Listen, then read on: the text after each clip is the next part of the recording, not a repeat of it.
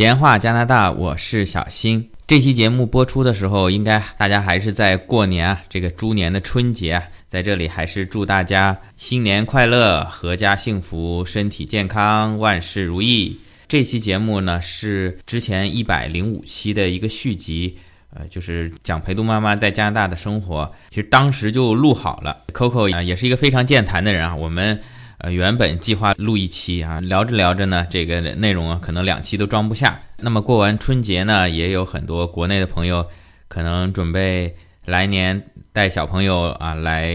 蒙特利尔留学啊，希望对大家有一定的参考价值。呃之前也说过啊，想请这边实际在留学当中的小留学生来做一期节目，也想在这儿呢征集一下大家的问题啊，有哪些问题想直接问咱们小留学生的，希望大家给我留言啊。咱们开始正式节目。哎，Coco，你你现在住这个地方是西岛，咱们熟悉蒙特利尔这西岛这个地方是相对比较宜居的啊，地广人稀，但是呢，你可能出门买个菜啊什么的都得开车。那你买车了吗？这边我是来之前就买了车， 啊，你来之前就买车对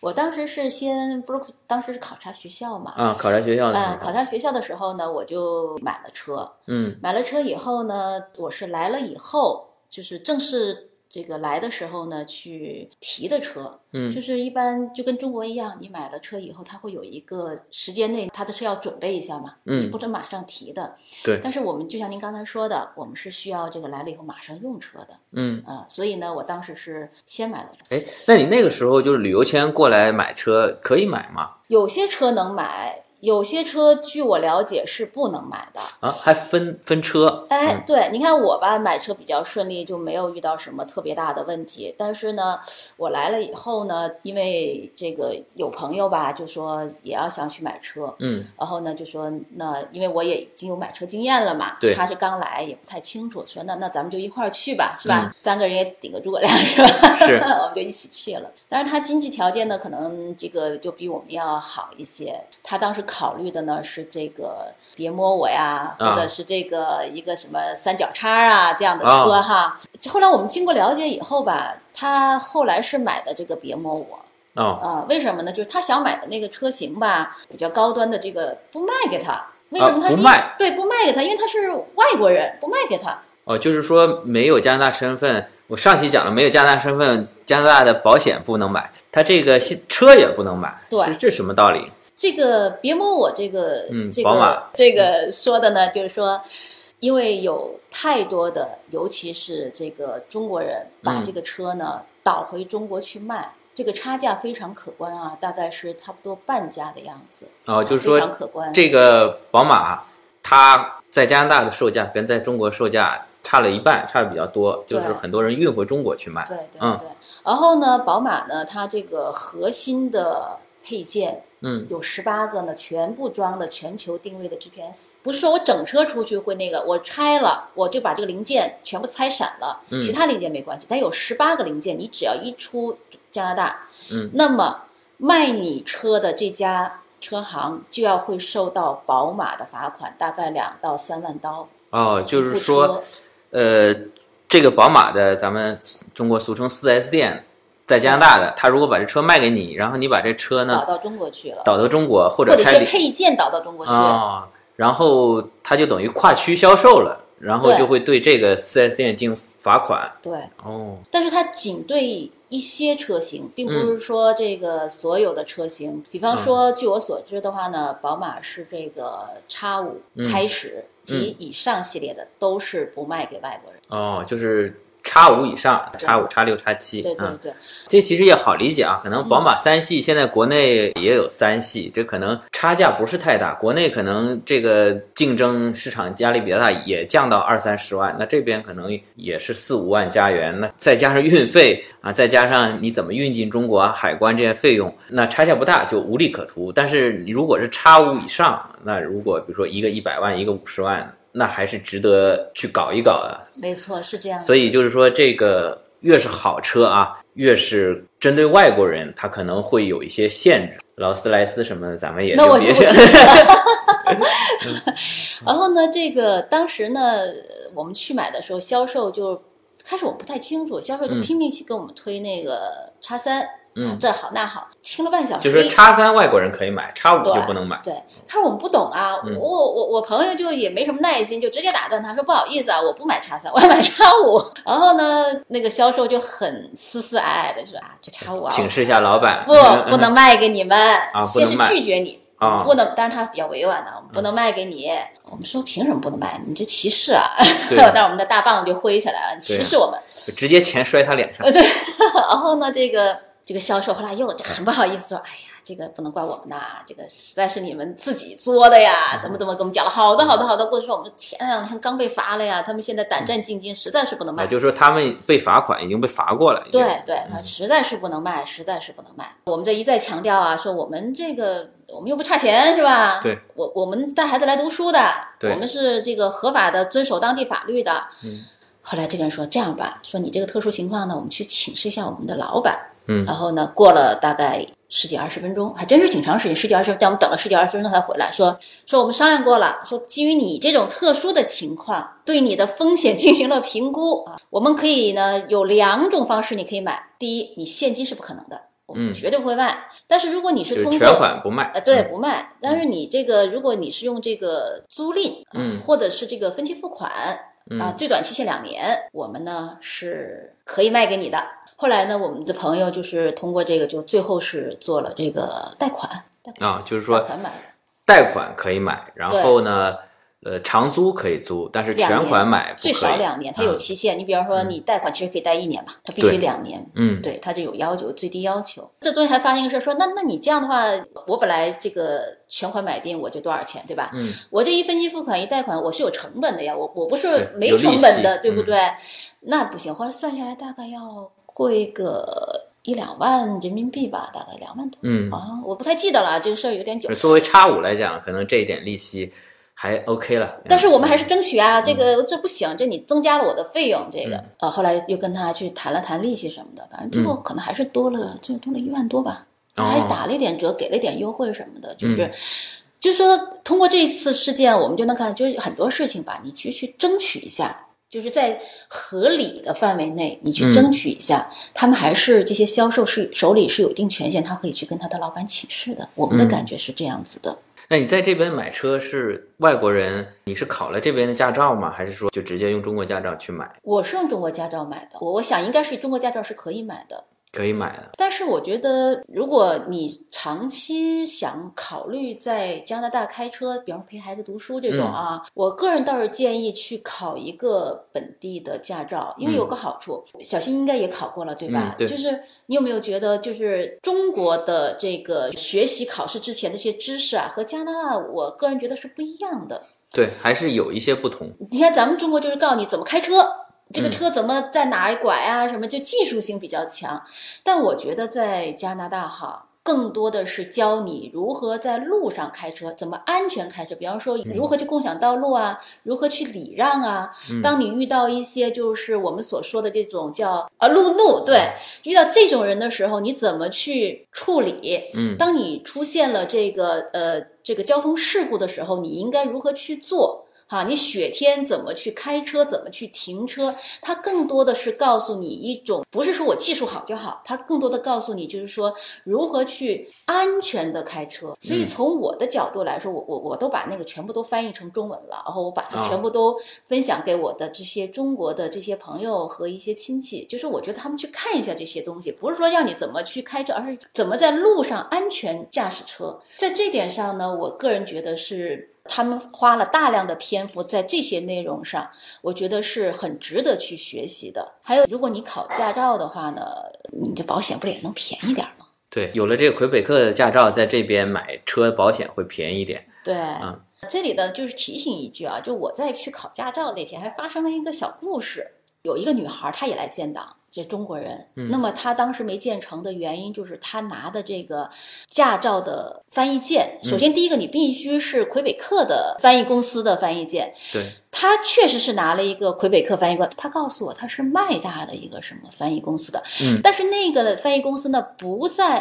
SAAQ 的这嗯个认可的翻译公司的名单之内，所以他当时建档就没有做，他只能再预约下一次。嗯所以这一点也是提醒，就是说如果你要去翻译件的话，要在 SAQ 的这个，他当时给他打了一张清单，嗯一个就是哪些他是认可的，给了他一份。嗯，呃，这个对是，这边做事这点还是比较不像国内说你今天缺这个，你回去准备好第二次办，他说你缺那个，你来回腿都跑断了。他这儿呢就一个清单啊，他说你一二三四五缺什么，那你下次把这一二三四五准备好了过来。就肯定能办，因为他也对没话说。按照你的要求，我我一二三四五都准备好了，那肯定要给办。对，没错，哎，Coco，刚才你说了，因为纸大小不一样，你来的时候还准备了一些纸。那书呢？因为很多书籍有没有给孩子带一些？因为书这个东西确实是比较沉哈，嗯这个他这个行李重量也是有要求的，所以呢，我当时只是给他把中国的那个四大名著带过来了，是中哦文版的，因为我觉得毕竟是国粹嘛，还是带过来，其他的嗯西就游记》《金瓶梅》没没没有这个啊。呃，这个没没有这个，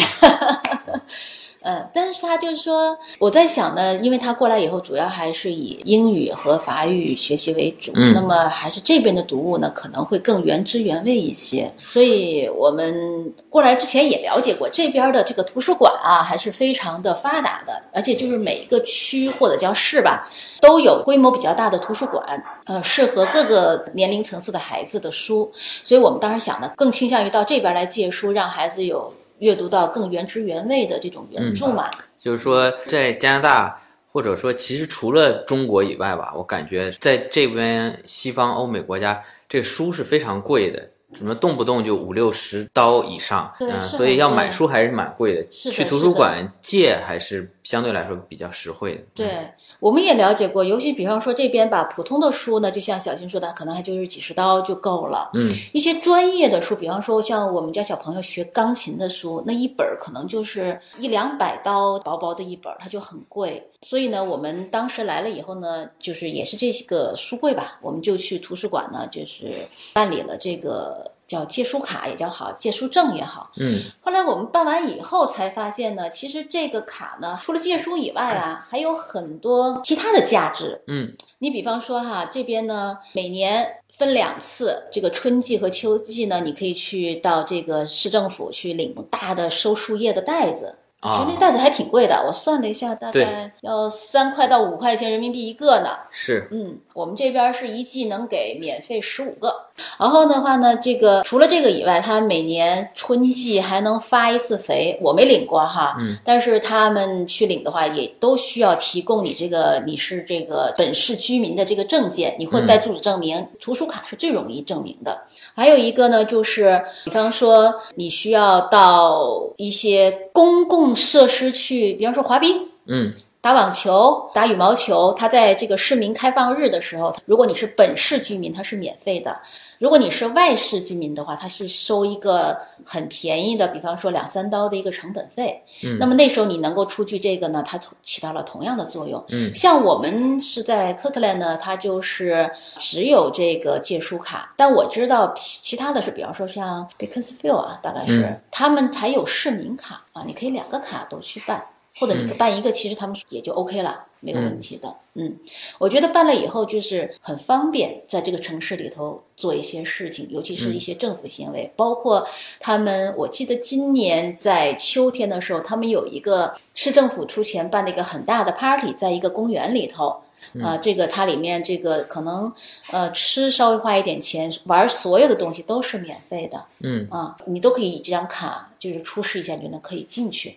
非常的方便。有点像这一个区的一个小的身份证、哎，暂住证一样。对对对对，就会为你的生活带来很多的便利。但是借书的话呢，有一点就是说，我们上一次借书就把那个还的时间给忘了。我们这哦边是一次可以借十五本儿，一个卡借十五本儿，然后呢是三周的时间。我们那段时间呢正好给忘了，就大概延期了几天吧。嗯，然后我们一共借了十本书，然后就最后是要给他这个延期费用，要给了一定的费用吧，我忘了多少钱了，反正也不是很贵。但是就是如果你延期了是要付费的。嗯还有呢，他这个借书的时候也要注意呢，他有些书会在那个角上打了一个标签，还是蛮明显的。嗯他就是他会告诉你，比方说可能我一天会收一刀这样的一个收一笔费用啊，你要一刀注意可够贵的，嗯是有点贵， 但是你是还是要这样，因注为意。像我家那边的那个图书馆是这样，我就我自己也办了借书卡，嗯，然后给我两个小孩也办了借书卡。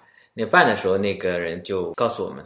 比如每张卡能借十五本，你要借满六十本啊，除非你这样，你否则如果你借十五本以内的话呢，你就用你小孩的这个借书卡去借，就是同样超期了。哦，小朋友的费用要比大人便宜，因为他可能考虑到小朋友还小嘛， 会忘记。比如说啊，大人一天是两毛钱，如果是小朋友可能就是五分钱。哦，下次我用我儿子的去借但是哈，但是科克兰这边图书馆我不知道是不是有，你可以再详细看尝一下试一它。下哈，尝试一对下。，现在你在西岛科克兰这边住下来，感觉在加拿大住 house 的感觉有没有什么不一样？哎呀，我觉得其实是快乐并烦恼着，嗯因为吧，我觉得咱们在中国住的时候哈，嗯我我不知道小新你家里是住 house 吗？在中国没有，是我们住公寓啊。啊，对，所以呢，我们呢主要呢都是这个依赖于物业公司，对，对吧？哈，嗯我我相信上海也跟深圳差不多，都是一个圈儿一个圈儿把自己圈起来，然后找一家物业公司帮帮我们打理各种各样的事嗯情，对对吧？然后交一笔物业费完事儿啊，只是多一点少一点，服务好一点差一点，你基本上不用操心。嗯甚至呢，可能你们家这个嗯下水道不通了，你跟物业打个电话，他就来帮你疏通。什么灯坏了，你甚至都可以请他付费服务，对对对不对对，你什么都不用管，是吧？对然后呢，物业有所有的房子的什么地图啊，呃，不是图纸啊，什么嗯这个、呃管道分布啊，他们一清二楚，你根本不用操心，住、嗯住就行了，只管住，是给钱啊、很不幸的是呢，如果你在这边如果住 house 的话呢，你就是你自己的这个物业公司。对，我觉得这是其实是一个这个。这个还是一个蛮悲催的事情，我觉得，至少对于我来说， 我一弱女子，是是是是，就真的是说真的要一个人如果打理这一个 house，还是确实是对于我们中国人来说还是有有点难啊。啊，就很多技术方面的问题啊，嗯这个体力方面问题啊，都需要你自己去解决的。我呢，我觉得我自己是比较幸运，嗯呃，我遇到了一个非常好的一个这个前业主啊，两位意大利的老人家，因为嗯他当时也是因为呢这个呃身体的原因，年纪大了，这个房子他们打理不了了，嗯然后呢，其实也不是他们啊，就是他这不是特例，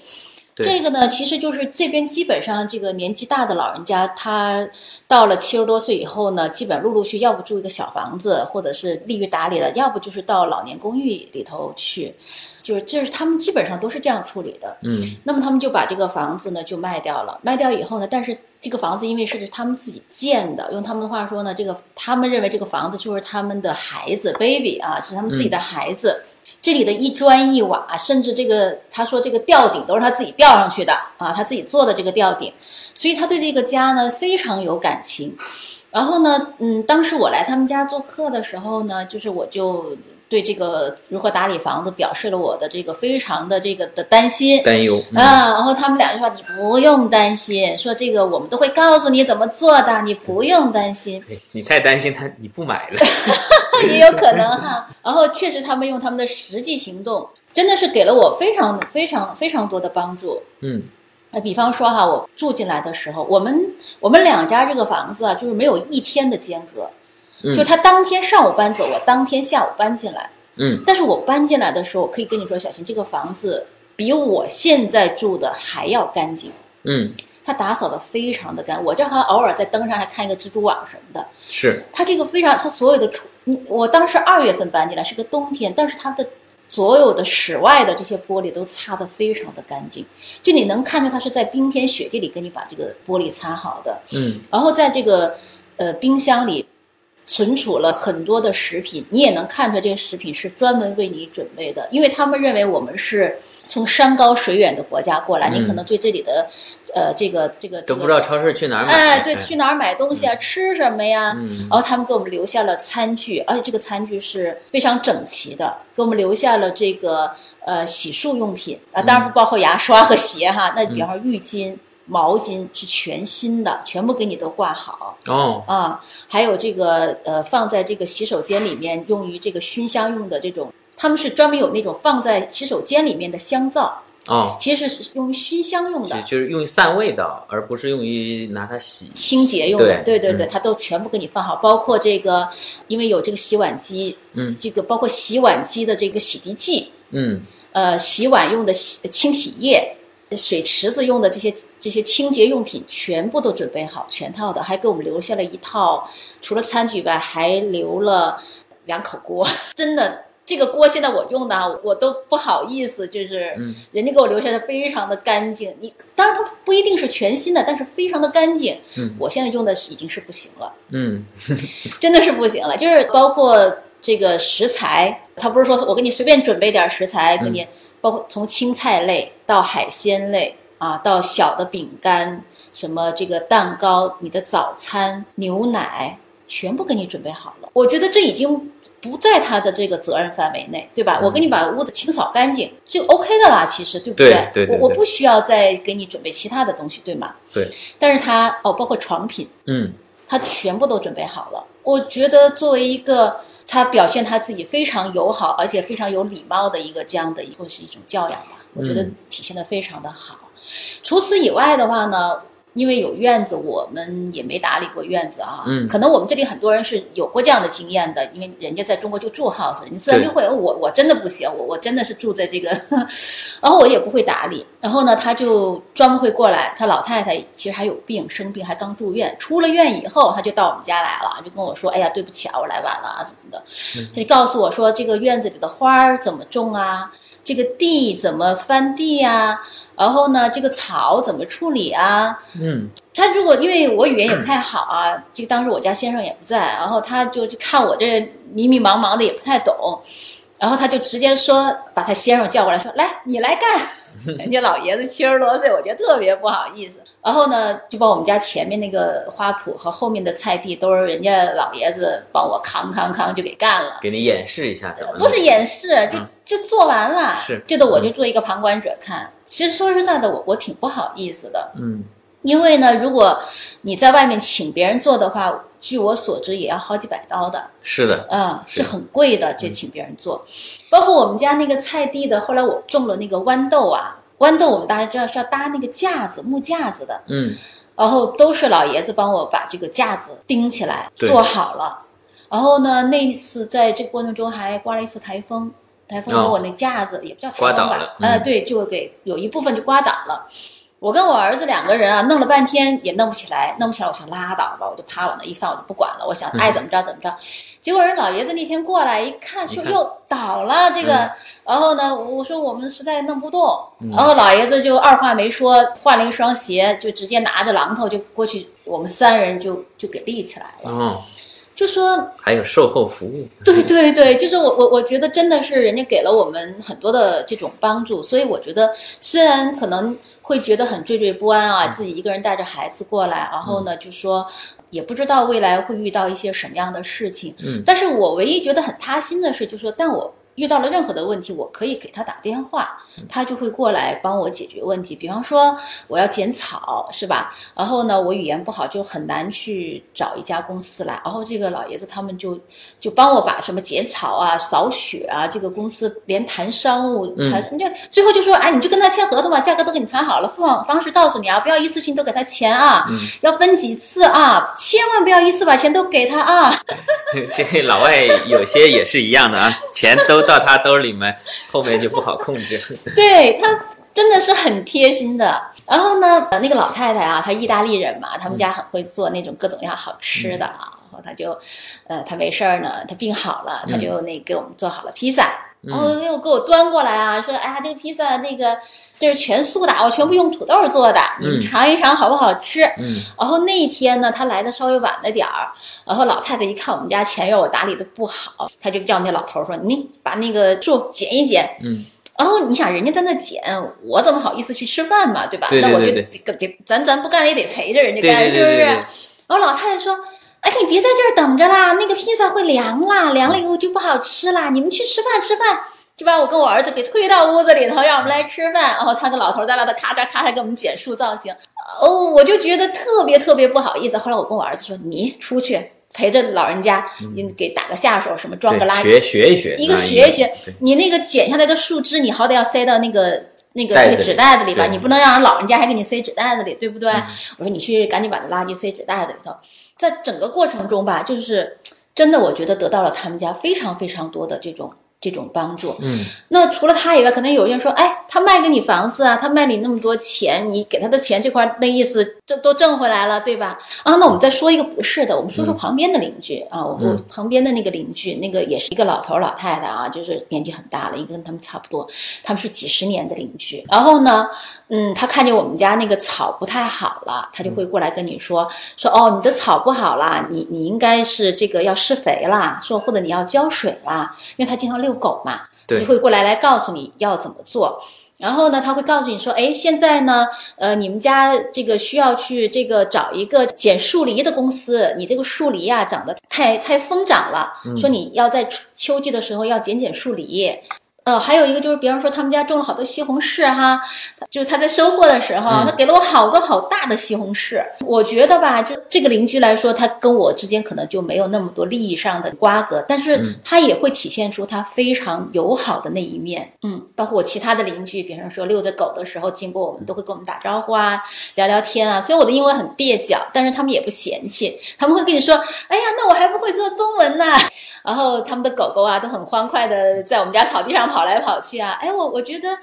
就是他们在人和人之间体现出来了他的的友好，嗯，对，是这样子。关于这个邻居间啊，其实有一点点啊，有一几点就是可能需要大家注意的吧，或者叫提醒一下。嗯比方说呢，这个晚上呢，他们都会在室外啊，它会有灯。我反正听说很多这个中国人勤俭持家呀，那个室外的灯都会关上，对就没必要嘛，对吧？因为有路灯嘛。但是呢，我听说是这样，就是说最好还是打开，就是为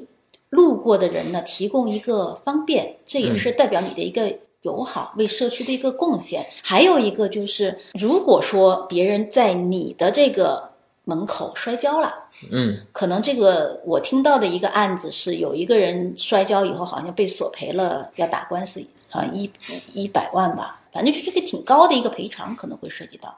所以呢，就是及时的去扫雪。如果你这请呃请扫雪公司，但是即使请扫雪公司，我最近了解到是说，扫雪公司如果它的那个雪的厚度它没有达到一定厚度的话，它也是不来扫的。对，你要看具体跟他签的合同，有的比如说是五厘米以上来扫，那如果四厘米，那就让你自己去自己去清洁啊对，对像今天早上大概半厘米的雪，它是肯定不会不会来来嗯、。对。所以像这种时候呢，就是需要我们去把它别人走的地方，你要把它扫干净。当你自己走的这块儿，你可以扫，可以不扫。嗯但是别人走的地方。还是要把它扫干净，这样的话呢，就是不要发生这种呃不愉快的事件的发生啊，包括开灯啊什么，其实也是在保护自己吧。从另外一个角度上来说，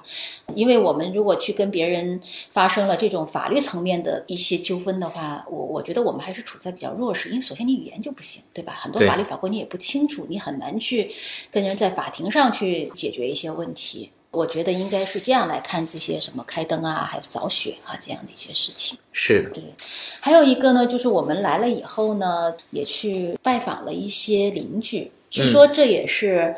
一些这个起码的礼貌吧，不用带很贵重的礼物。我对当时去拜访邻居，比方说我会送我自己包的馄饨哦，啊，然后我会写一张小卡片，我会告诉他说，你这个怎么去煮这个馄饨。啊，怎么去把它煮好能吃？嗯，然后呢，还有呢，我可能会送上一些比较有中国特色的一些我从中国带过来的小礼物啊，这样子，其实也就是一个邻里之间互相守望的意思。啊，我来了，然后呢，我家里将来有什么事儿，也请你多多帮忙，其实就是表示了一个这样的一个意愿。这样你下次不能说你出事儿去找别人，对吧？对呃，这样就不太礼貌嘛，对吧对对对，所以我们来了以后呢，就是去打个招呼，这也是为你将来在这个地方生活呢，会带来很多便利。比方说，我的邻居会告诉我，你应该为你的呃花园做一些什么事情，他会很主动的告诉你。好，非常感谢 Coco 啊。其实按照我跟 Coco 列的提纲，我们其实还没讲完，还有好多话题没有谈到。我感觉 Coco 他这个分享的欲望就有点像两年前刚开始做节目的我啊，也欢迎他下次再来做客节目。好，这期节目就到这里，还是感谢大家在这个新年期间，呃，来给小新的节目捧场。欢迎您点赞、评论、转发，吃好喝好，多抢红包。咱们下期再见。